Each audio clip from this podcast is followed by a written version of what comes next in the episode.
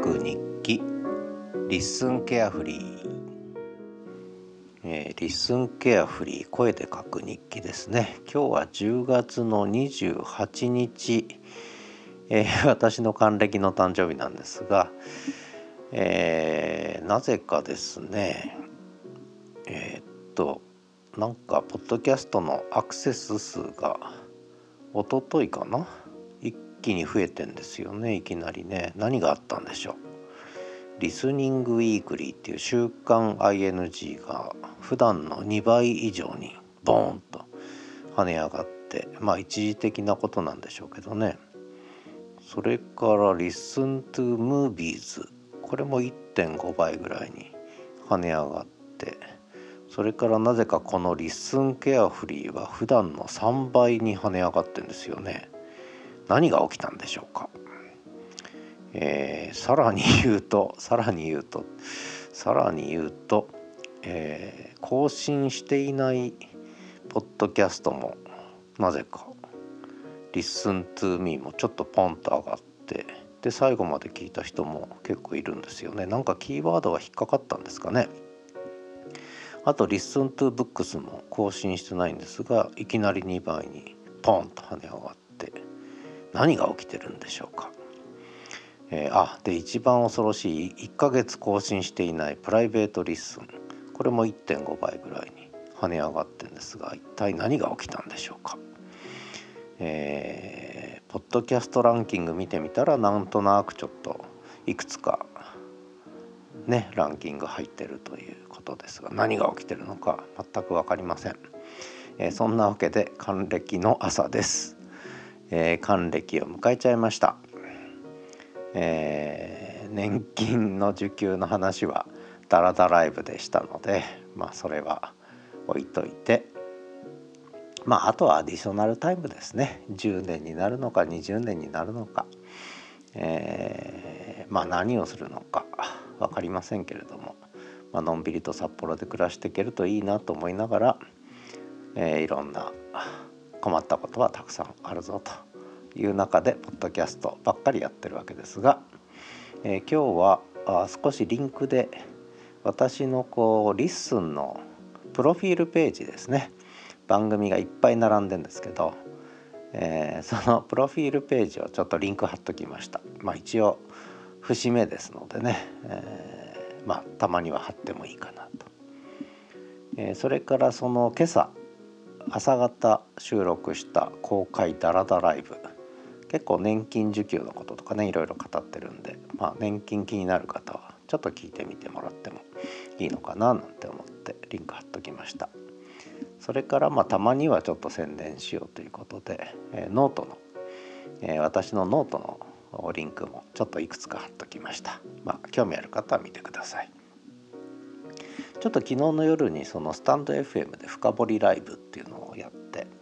でこれはメンバー限定配信なので実はポッドキャストには飛ばないんですね。スタンド FM でしか聞けない。しかも有料配信なんですがそこでちょっとある名古屋の大学のちょっと問題を喋ったんですが、まあ、その関係者の方が結構記事を買ったり読んだりしてくれてちょっと昨日の夜は盛り上がったんですがでそれとは別に、えー、ちょっとリッスン村の長屋構想ですねそれをオンライン上でどう実現するかとプラットフォーム上でねいう話をめぐってなぜか夜中過ぎから、えー、ちょっと旧 TwitterX で秘密の打ち合わせが 公開打ち合わせがなんとなく、えー、進んでしまってちょっと夜更かししてしまったんですがまあそんなあ朝です。で今日はちょっと夕方からね、えー、民泊のお客さん来るんでいろいろこれから準備をしなきゃいけないんですけれども、えー、ちょっと面白かったのは昨日の夜ですね結構オンライン上でにぎわいがあって楽しかったんです。で一つは先ほど言ったスタンド FM キャンパス FM6214 でちょっとメンバーシップ配信をしてでそれをタンド FM だけ置いといても結局スタンド FM にすでに登録してる人しかスタンド FM には行かないんですよね。でスタンド FM 知らない人はわざわざスタンド FM まで来てねそれを聞こうとやっぱ思わない、しまあもしリンクをクリックしたとしてももうその時点でやめちゃう可能性高いんですよねスタンド FM のユーザー登録までしてという形にはなかなかならないまたプラットフォーム増やすのめんどくさいしね。えー、で結局ノートの方にも同じ音源を音声記事としてアップロードするわけです。でこれまでもそれはやってきたんですがでそれだから結局2度手間ですよねダブルでやってるわけです。スタイフでも聞けるしノートでも聞ける。で本当はスタイフ1本でリンク貼るだけにしたいんですがそうするとさっき言った問題でスタイフは聞いてくんないんですよね。えー、なのでまあやっぱりノートに貼り付けるしかないということでやってるんですが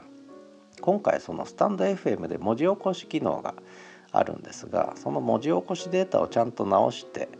でそれをコピペして、えー、ノートの記事文字起こし記事として内容一緒なんです。片や音声片や文字という。でリッスンの場合にはこれは1本のエピソードで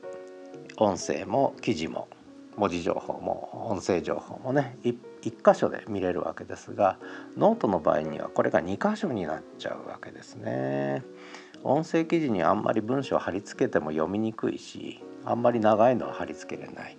そうするとやっぱり別の文字の記事にするしかない。だから結局2本立てになっちゃうわけです。音声記事と文字記事と。でこの2本立てになるのがなんとかなんないかなと。でその文字起こしした記事の方には実はスタンド FM のリンクは貼るんです。そうするとスタンド FM の一応ね音声は、まあ、途中までは聞けるという形になってまあそれでなんとか一体化させてるんですがノート単体では完結しないっていうか2本立てになっちゃう。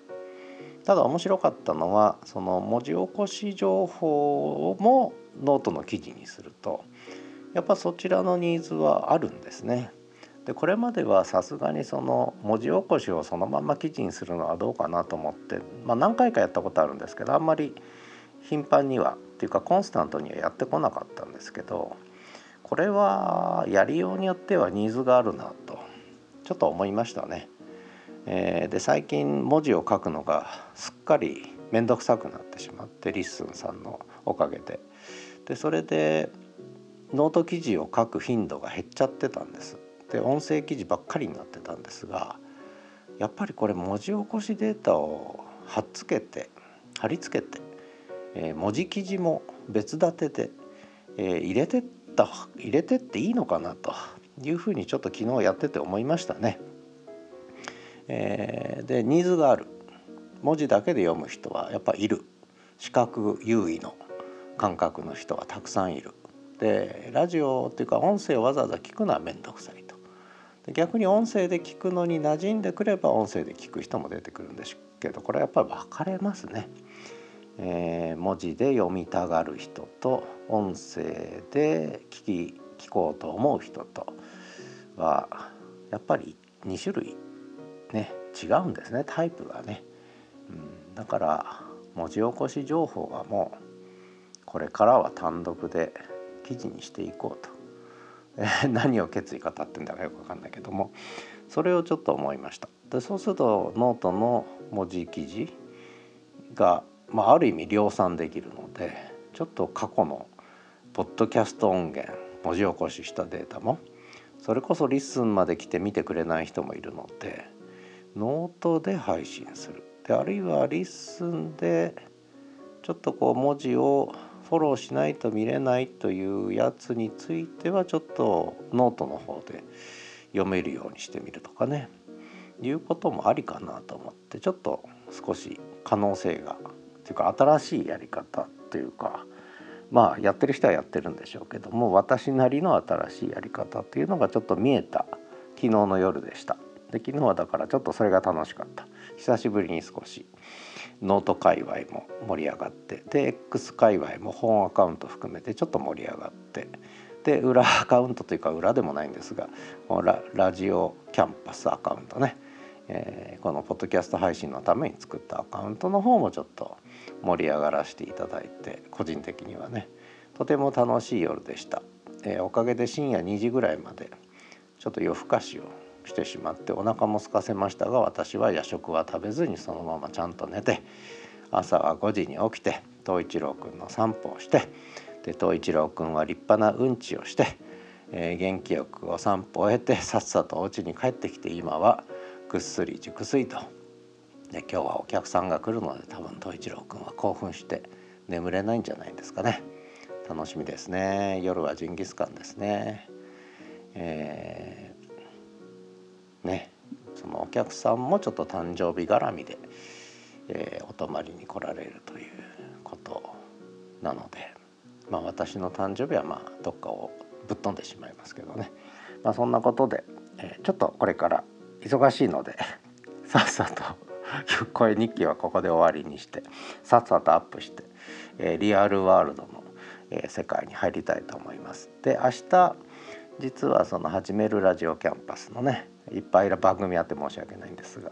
まあ、全部聞いてる人いないと思いますけども「始めるラジオキャンパス」の日曜日の配信は朝あるいは午前中に配信するつもりなんですがもしかすると午後になっちゃうかなということで、え、一応聞いてる人には そのそういうことですよということでねあのここでも言っておきます。あで最後に今日はタイトル先に決めたんですね「リスンケアフリー」いつもは収録してからタイトルを考えるんですが今日はタイトル先に決めちゃいました。還暦を迎えちゃった男のアディショナルタイムとデュオ願望の話ということでこのデュオ願望についてちょっと語っとかなきゃいけないんですがもうそのまんまです。えー、ソロで番組やってるんですがデュオもやりてえなと。やりてえなじゃない。言葉悪いね。デュオもやりたいなと。ね、えー、老後の楽しみということでもうこれで老後って言ってもいいもんね。えー、立派な老人になったので老後の楽しみでじいさんの相手してくれる人いないかなと思ってでもどういう人がいいのかなとか。